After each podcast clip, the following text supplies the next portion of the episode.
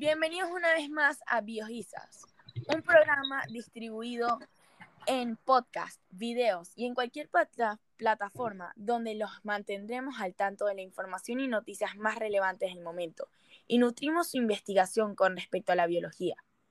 Que, como Plutarco dijo, el conocimiento no es una vasija que se llena, sino un fuego que se enciende.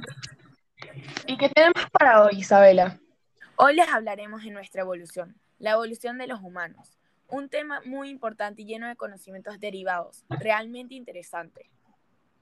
Antes de abrirnos a los tipos de evolución y su explicación, comenzaremos sabiendo qué son los homínidos más representativos. Entre ellos nombraremos los cuatro más importantes. Ardipithecus ramisu. Esta especie caminaba solo sobre sus piernas, pero tenía algunas dificultades anatómicas que hacía que no poseyera una alta capacidad de desplazamiento. Los pulgares de los pies no eran aún paralelos al resto de dedos, como el de nuestros pies, sino oponible. Luego presentamos al Australopithecus anamensis, una de las especies de Australopithecus más antigua y de la que se conservan muy pocos restos. Se trata de un homínido aún muy semejantes a la de los indios. El esmalte de su dentición hace pensar que su alimentación no era únicamente de frutas, sino que posiblemente fuera omnívoro. Su dentición aún conserva molares y premolares asimétricos y poseía una mandíbula robusta en el que se aposentaban unos largos incisivos y caninos. Se consideraba evolución de los ardipithecus. Homo habilis. Se trata del primer representante del, del género Homo. El Homo habilis se caracteriza por la presencia de cráneos más redondeados, aunque aún con cierto prognatismo. Su capacidad craneal era alrededor de 600 centímetros cúbicos. Se sabe que cazaban, algo que deja ver que probablemente ya empezaban a desarrollar habilidades cognitivas, estratégicas y comunicativas más complejas. Y por último, presentamos al Homo erectus, de huesos más gruesos y capacidad craneal superior a las de sus antepasados, con un volumen de entre 800 y 1000 centímetros cúbicos. Su pelvis se asemeja ya al del ser humano actual. Se asocia a esta especie el inicio del dominio del fuego, así como la elaboración de las primeras hojas bifaces. Eran cazadores nómadas y sociales, cooperando con otros grupos para cazar. Se cree que las últimas poblaciones pudieron haber llegado a coexistir con el Homo sapiens en Asia, y fue probablemente una de las primeras especies de homínidos que viajaron fuera de África hacia Eurasia. Qué impresionante saber que de estas especies pudimos haber nos pudimos haber convertido en lo que somos ahora y evolucionar.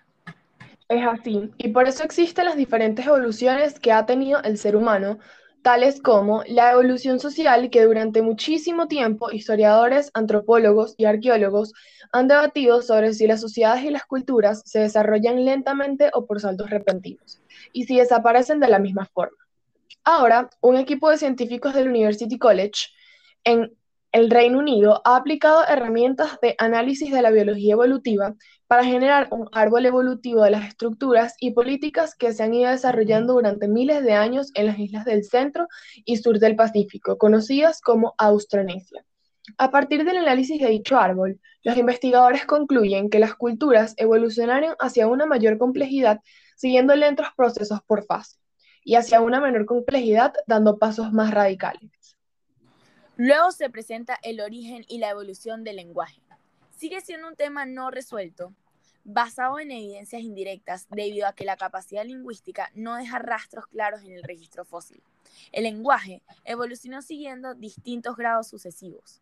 El punto de partida sería hace unos 2.5 millones de años, cuando los homínidos reunieron unas características biológicas y culturales que permitieron el salto a un nivel comunicativo cualitativamente superior.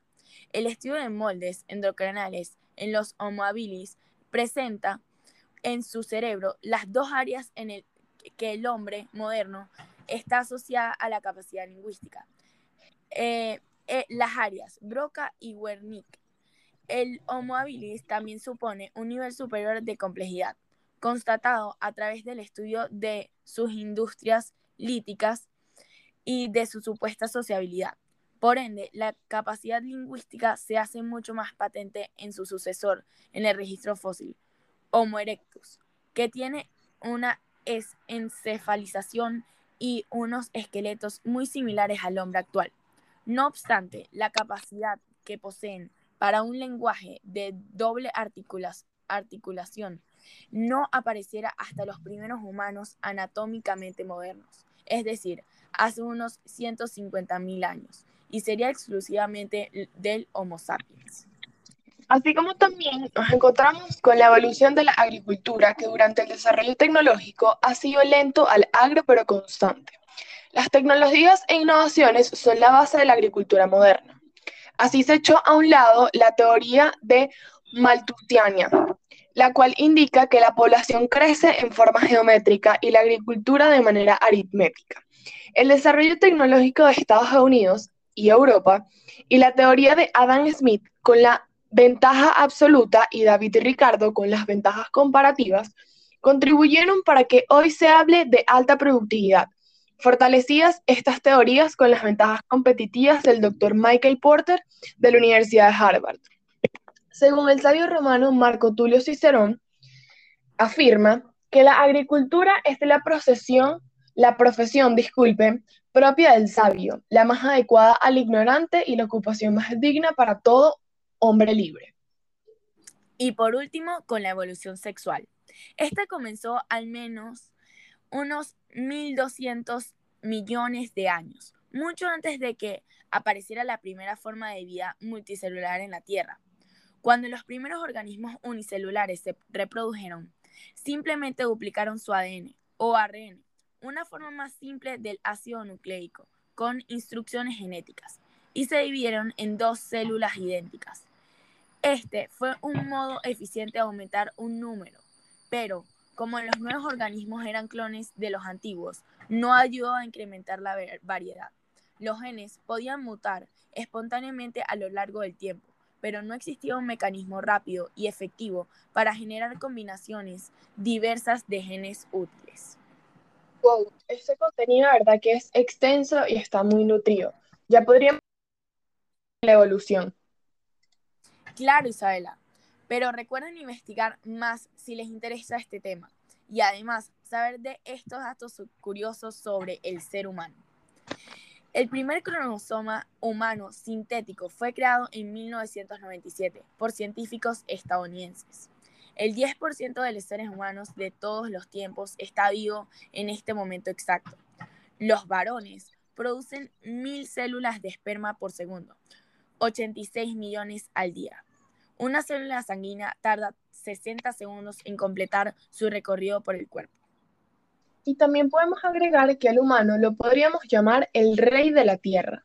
Es el responsable en la mayoría de acciones con conciencia, porque es el único animal con razonamiento. Por eso afecta radicalmente a la biodiversidad de nuestro planeta, como hemos destruido muchos hábitats y no hemos analizado su secuencia, hemos llegado a salvar a muchas especies. El humano del futuro empieza por el presente. Debemos estar más conscientes del daño que ocasionamos al no reciclar. Utilizar adecuadamente los recursos no renovables. Cuidado con todo lo que compramos en el día a día, porque humanos somos bastantes, pero los que nos mantiene vivos lo tenemos en las manos. Cada acción recae en un hábitat que no puede defenderse. Bueno, hasta aquí el podcast de hoy. Gracias por sintonizar con nosotras y aprender de este tema tan importante como reflexionar sobre cómo podemos ayudar al medio ambiente cada día. Esperamos que tengan vida, una vida feliz y plena. Nos despedimos hasta el próximo programa con más curiosidades. Y no olvides que, como dice Wayne Dyer, el progreso y el desarrollo son imposibles si uno sigue haciendo las cosas tal como siempre las ha hecho. Gracias.